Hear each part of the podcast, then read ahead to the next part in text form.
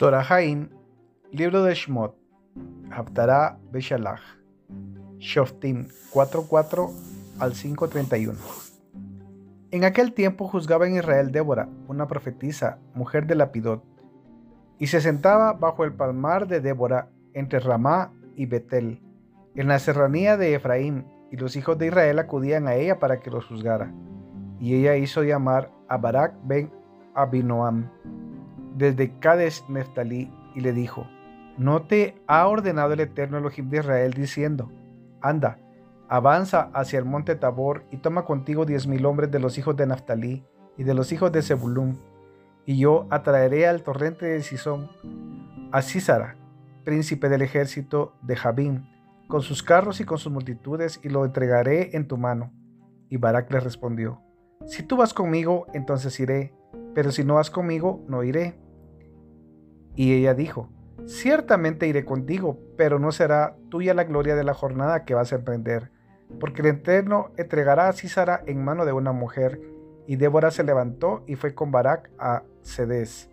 Y Barak convocó a Zebulón y a Naftalí en Cedes, y subió con diez mil hombres que siguieron sus pasos, y Débora subió con él.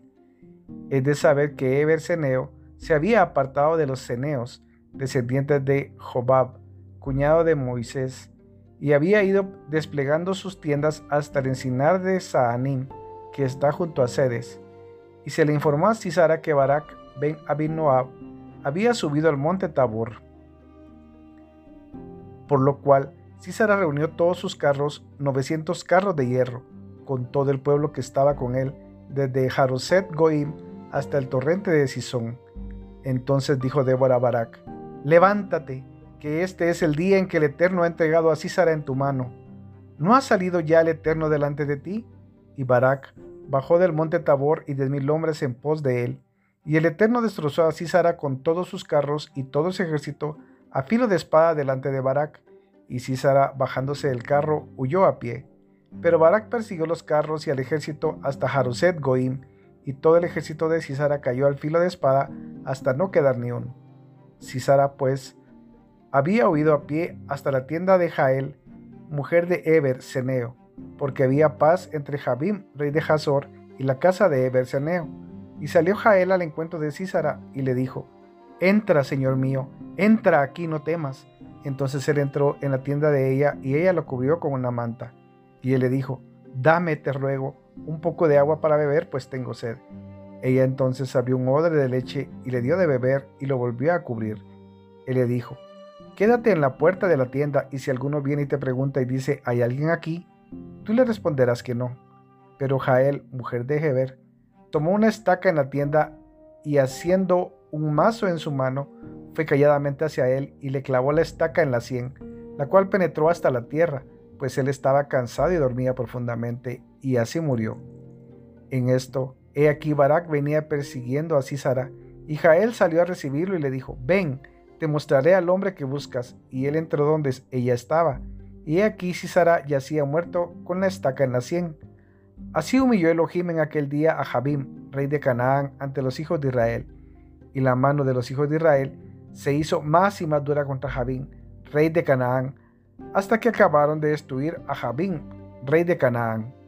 Aquel día Débora cantó con Barak, ben Abinoab, diciendo, por haber tomado el mando los caudillos en Israel, por haberse ofrecido voluntariamente el pueblo, bendecida al Eterno. Oído, reyes, príncipes, escuchad, que voy a cantar, a cantar al Eterno, a cantar salmos al Eterno, al Elohim de Israel. Cuando saliste de Seir, oh Eterno, cuando avanzaste desde el campo de Edom, la tierra se estremeció. Los cielos destilaron y las nubes gotearon agua, temblaron los montes delante del Eterno aquel mismo Sinai ante la presencia del eterno Elohim de Israel, en tiempo de Samgar, Ben Anat, en los días de Jael, cesaron los senderos y los viajeros andaban por sendas tortuosas. Cesaron los aldeanos, no lo sabía en Israel, hasta que te pusiste en pie, Débora, te pusiste en pie, oh Madre de Israel. Cuando escogían nuevos dioses, la guerra estaba en las puertas. Se veía escudo y lanza entre cuarenta mil en Israel.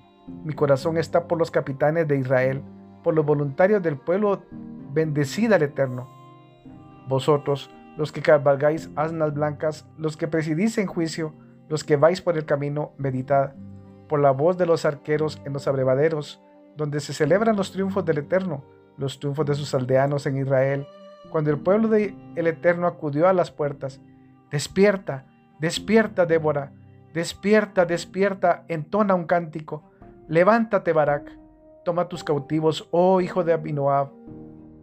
Oh remanente, somete a los poderosos, oh pueblo del Eterno, somete a los guerreros.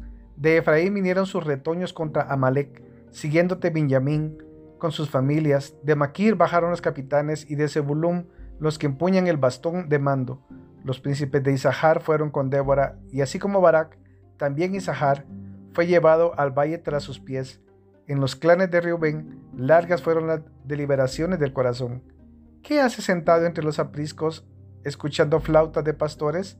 Largas fueron las deliberaciones del corazón en los clanes de Reubén, mientras Galaad reposa allende el Jordán. ¿Por qué se demora Dan en las naves y Asher se sienta a la orilla del mar y en sus puertos se queda? Tranquilo, Zebulum, pueblo que expuso su vida hasta la muerte como Naftalí en las alturas del campo. Los reyes vinieron y guerrearon. Guerrearon los reyes de Canaán en Taanac, junto con las aguas de Megiddo, pero no tomaron despojos de plata, pues desde los cielos pelearon las estrellas.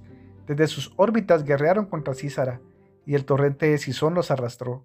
Torrente antiguo, torrente de Sison, marcha con poder. Oh alma mía, entonces resonaron los cascos de caballos por el continuo galopar de sus corceles. Maldecida veros, dice el ángel del Eterno, maldecid severamente a sus moradores, porque no vinieron en ayuda al Eterno, en ayuda del Eterno con los valientes. Bendita ya él entre las mujeres, mujer de Heber Seneo, entre las mujeres de la tienda, bendita sea en gran manera. Pidió agua y le dio leche, en tazón de nobles le acercó cuajada, llevó su mano a la estaca y echó mano al mazo de artesano, y Císara golpeó, machacó su cabeza, le quebró y atravesó su sien. A los pies de ella se encorvó, cayó, quedó tendido, a sus pies quedó encorvado, y donde se encorvó quedó muerto. La madre de Císara se asoma a la ventana y clama por entre las celosías. ¿Por qué tarda su carro en venir? ¿Por qué se han detenido las ruedas de los carruajes? La más sabia de sus damas le responde, pero ella se repite las palabras, y agarraron el botín y reparten un útero o dos por cada guerrero, paños de colores para Císara, reclamados y bordados para cuellos de cautivas, gran botín. Así perezcan todos sus enemigos, oh Eterno. Los que te aman sean fuertes como el brillar del sol en su salir, y la tierra reposó cuarenta años.